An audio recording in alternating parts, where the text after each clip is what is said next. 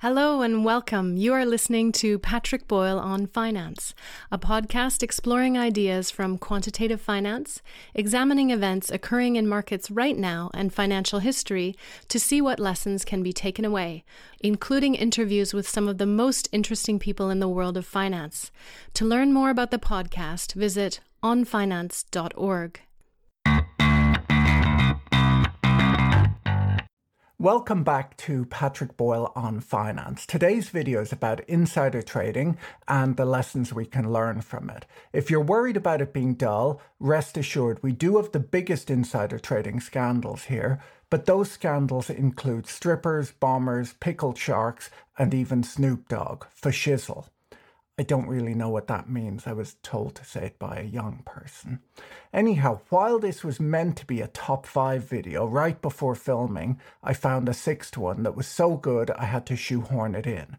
So stay tuned to the very end. I guess what I'm trying to tell you is that I've got some good stories for you. Now, when most people hear the term insider trading, they think of the crime, but insider trading is just the trading of a public company's securities by people with access to non public or insider information about the company. There are rules about how insiders are allowed to trade, forms they have to fill out, and so on, and these differ around the world. Insider trading becomes illegal when a person bases their trading decision on information that the public does not know. It's illegal to trade stock in a company based on insider information, and it's also illegal to pass on that information to another person so that they can trade. In such a situation, the person passing on the information is breaking the law, as is the person receiving it if they trade on the information. Securities regulators want to make sure that all investors are making decisions based on the same information.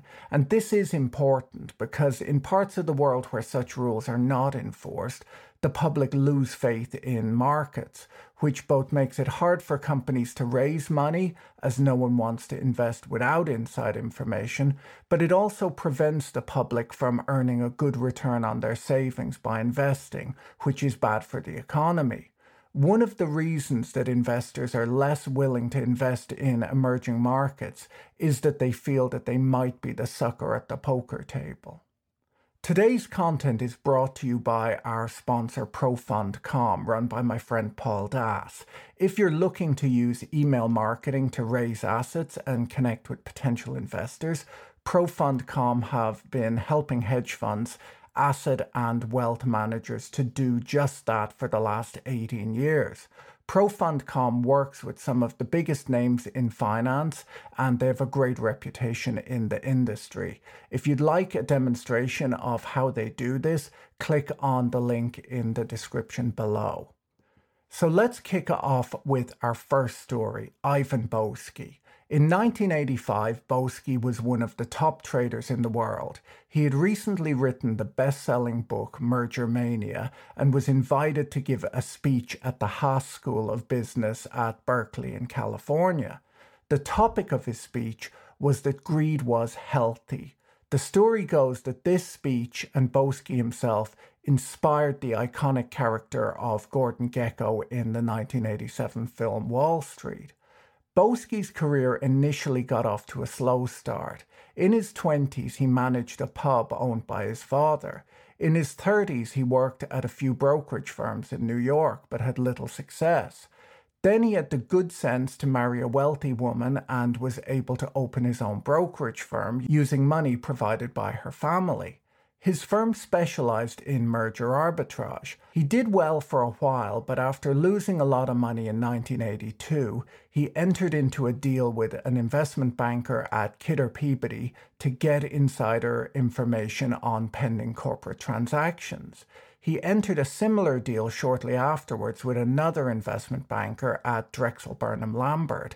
In his book Merger Mania, Boesky describes how the merger arbitrage trading strategy works but also explains that he trades the strategy better than anyone else because he simply has an innate instinct for when a deal is about to happen. It turns out that it wasn't exactly an instinct. At his peak, Boesky was managing close to a billion dollars and had a personal net worth of $100 million. Boesky, who had failed out of his undergrad degree at the University of Michigan, donated money to Harvard University and became a member of the Harvard Club in New York, where he would host meetings. He would drop hints that he had an Ivy League education and hired a PR firm to get his name in the newspapers as much as possible. In 1986, Boesky was arrested for insider trading. He cooperated with the federal prosecutor, Rudy Giuliani, pled guilty to a charge of making false statements to the government, and received a then record $100 million fine. He reduced his sentence by informing on his partners and additionally offered the prosecutor information on the junk bond king Michael Milken. Boesky ended up serving two years in prison, a reduced sentence due to the list of people he turned into Rudy Giuliani. This series of prosecutions kickstarted Giuliani's career. About a year after Boesky got out of prison, his wife divorced him and ended up paying him a settlement of $23 million. And I guess that makes sense as he had to be kept in the style to which he had become accustomed. So, next up, we have an old neighbour of mine from when I lived in Connecticut, America's goddess of domestic perfection, Martha Stewart, the woman who taught Snoop Dogg how to cook. Martha Stewart is someone who would have understood securities regulation as she started out her career as a stockbroker in the 1960s. Not only did she have that background, but at the time of the insider trading scandal, she was actually a director on the board of the New York Stock Exchange. So, what went wrong? Well, Sam Waksal was the CEO of ImClone, a biotech company. He learned that the FDA had rejected their main product for approval and quickly dumped his $5 million worth of shares prior to the news being made public. He also sold his daughter's shares. This was illegal insider trading. Martha Stewart unfortunately used the same broker at Merrill Lynch as Sam Waksal. The broker's assistant called her up and told her that the CEO had dumped his shares and asked her what she wanted to do with her shares. She said, sell them. This position would not have really been meaningful for Martha Stewart. She had become a billionaire two years earlier when her company went public. By following this tip, she saved herself from a $45,000 loss, as two days later the stock fell 16% when the public announcement occurred. This was 0.004% of her net worth at the time. Waksal was easily enough caught by the SEC. He had attempted to avoid a loss based on non public knowledge of the FDA's decision, which he knew would hurt the stock's value, and he did not comply with the SEC rules for selling his shares. Stewart's case was a bit trickier.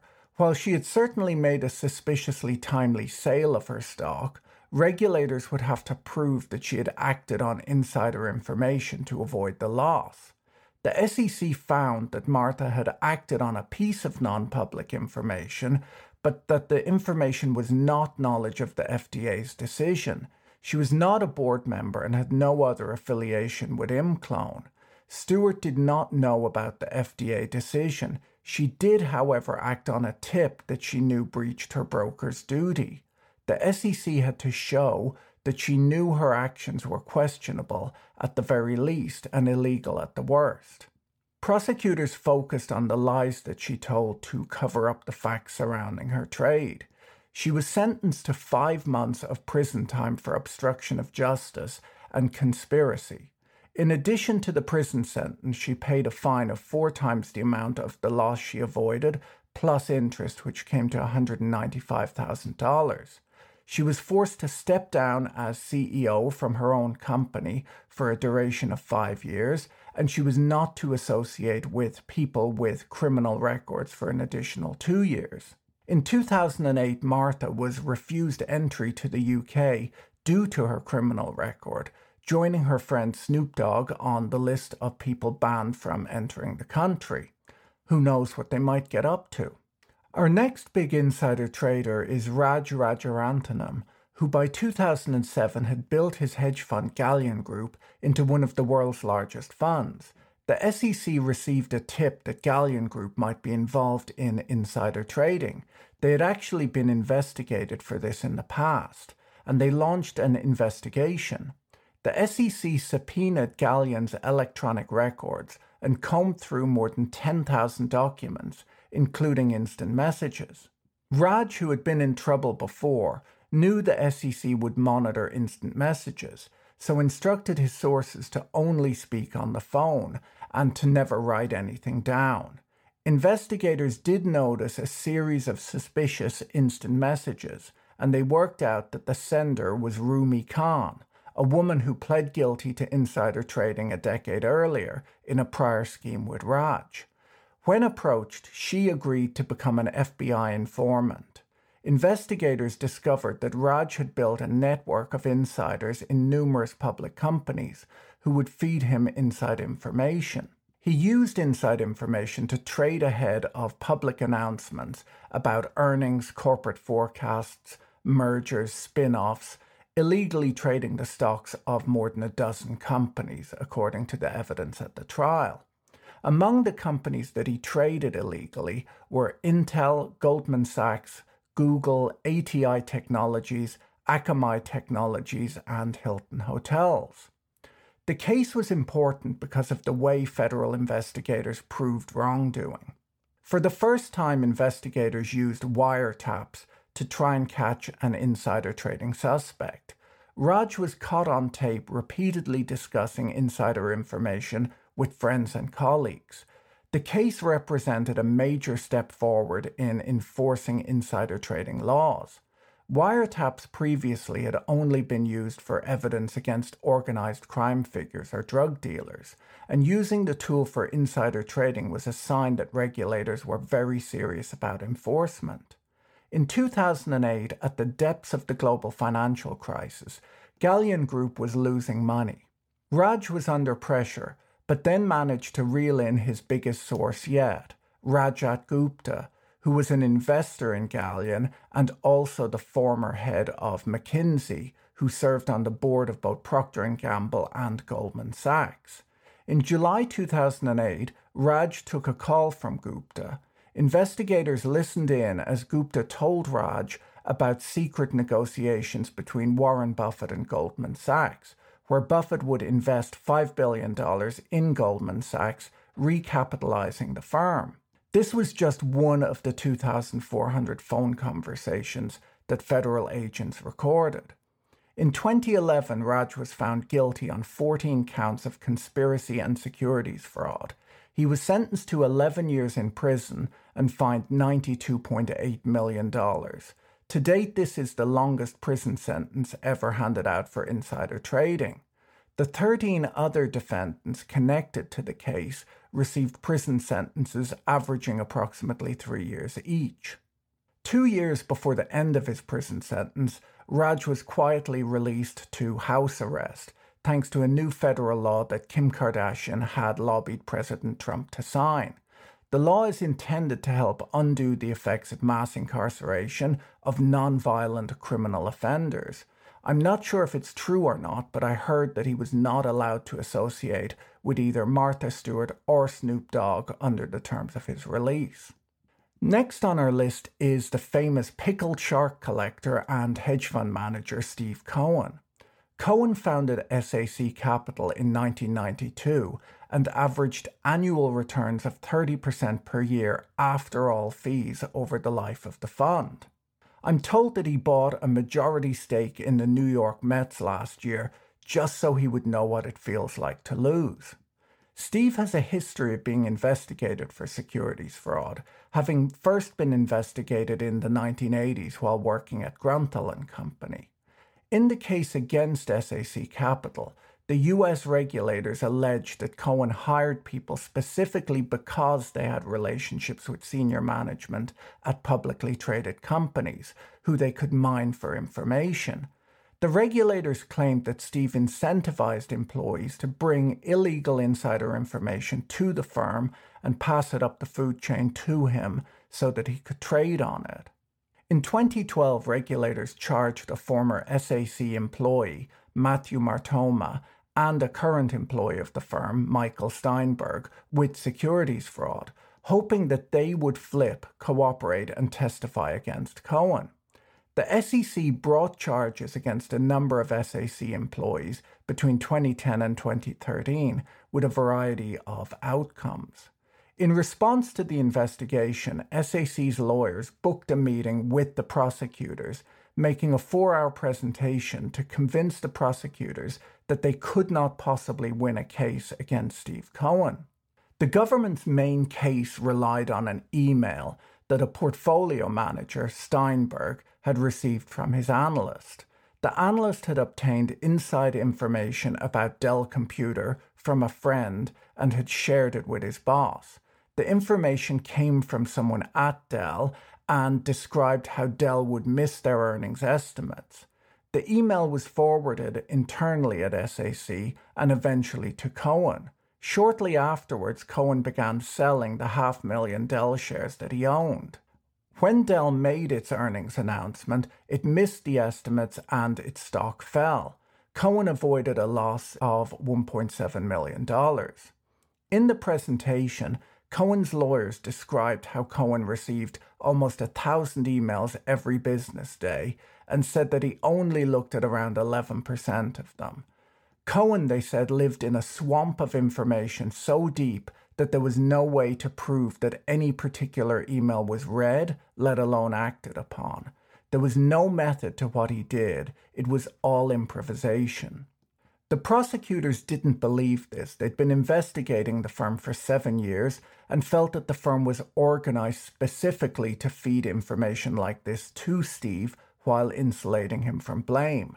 They were nervous about this argument, though, and that they had no witnesses or hard evidence to implicate Cohen directly. After the meeting, the prosecutors changed tact. They decided to charge SAC Capital, the fund, instead of charging Steve Cohen, the individual. Historically, prosecutors don't charge companies with criminal wrongdoing, as it can shut down companies, leading to enormous job losses. In 2013, SAC agreed to pay a $1.8 billion fine. The fine was actually 1.2 billion because they were given credit for the 600 million in fines that they had already committed to pay. The settlement would also include a guilty plea by SAC, an admission in court that the firm had done exactly what the government was accusing it of. SAC was accused of making a number of insider trades that over time came to a profit of around $300 million. They ended up paying a fine of around six times that number. Prosecutors and regulators could not nail Cohen, although they tried their best. The closest they got was to jail Matthew Martoma for nine years. Martoma was a portfolio manager who gained inside information about an Alzheimer's drug from a doctor who was running its trial. There was insufficient evidence of any criminality by Cohen, although SAC profited hugely by trading in the companies involved. Following the demise of SAC, Steve Cohen was prevented from professionally managing investor money until 2018. He opened Point 72 Asset Management right afterwards, a family office to manage his $10 billion fortune, and began taking client money again when his two year ban ended.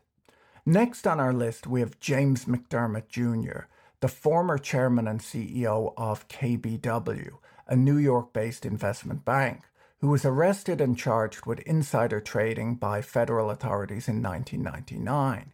The married father of two was passing inside information tips to the exotic dancer, escort, and porn actress that he was seeing at the time. Yes, she had three jobs and was trading on the side. According to the complaint, McDermott provided material non public information pertaining to at least six merger transactions to Marilyn Starr, who used the information to purchase securities, making $88,000 in profit. In addition, she passed the insider information to her boyfriend, a different boyfriend, who federal authorities believe made $86,000 from the tips. Federal officials said that McDermott did not profit financially from the scheme. Apparently, he passed along information on a number of pending merger transactions that were being conducted by his firm. Marilyn Starr, whom authorities claim had minimal experience, sorry, minimal investment experience, opened up a brokerage account and began investing in small regional banks right before merger announcements. Her other boyfriend opened a Schwab account just one month later and began trading on the same stocks. This, of course, drew the attention of securities regulators. McDermott's lawyers blamed his lapse in judgment on alcohol, depression, and family problems. I'm guessing that the family problems didn't improve after the news broke. McDermott is quoted as saying, During this trial, I was called a stud stock picker and a master of the universe. Those things could not be further from the truth. I'm just an average person who's tried to work hard and give back. He did end up giving back by paying a $25,000 fine and he spent five months in prison. And finally, number six on this top five. In what sounded like a plot from a Bond film, police arrested a man on suspicion that he attacked the boss of German soccer team Borussia Dortmund in 2017 as part of a scheme to profit from a slump in the club's share price. Serge Wenergold detonated three pipe bombs on the side of the road as the team's bus drove by. On the day of the attack, he spent $85,000 buying 15,000 put options on the team's shares, betting that they would drop sharply after the attack. One player was injured by the bomb, and while the stock initially dipped, it went up the next day. The unusual trades raised suspicion of money laundering with bank employees prompting them to alert authorities and to pass on the identity of Wenergold, which led to his arrest. He was charged with 28 counts of attempted murder and was sentenced to 14 years in prison. There are many laws being broken in this case, the least of which is insider trading. I'm not really qualified to give legal advice to my audience, but you really just shouldn't do any of the things mentioned above. According to the SEC website, there are almost 500 civil enforcement actions every year against individuals and companies that break securities laws. The punishment for illegal insider trading depends on the situation. A person can be fined, imprisoned, or banned from certain regulated roles within companies. The Securities Exchange Act of 1934 also allows the SEC to give a reward or bounty to someone who gives the Commission information that results in a fine for insider trading. If you are committing securities fraud, you're very likely to be caught and prosecuted, but you won't necessarily make it into one of my videos unless you commit the biggest securities fraud or you do it with a parrot on your shoulder or with a porn star accomplice. Neither me nor my audience have any time for boring frauds. Don't forget to like and subscribe and do check out our sponsor ProFundCom, who I've linked to in the description. See you next week. Bye. If you enjoyed this episode, be sure to subscribe so you're notified when a new episode is posted. Thank you to everyone who is supporting this content on Patreon. If you enjoyed this content, you can find more like it on YouTube, on the Patrick Boyle on Finance channel, or follow us on Twitter at Patrick E. Boyle. Thanks for listening. Bye.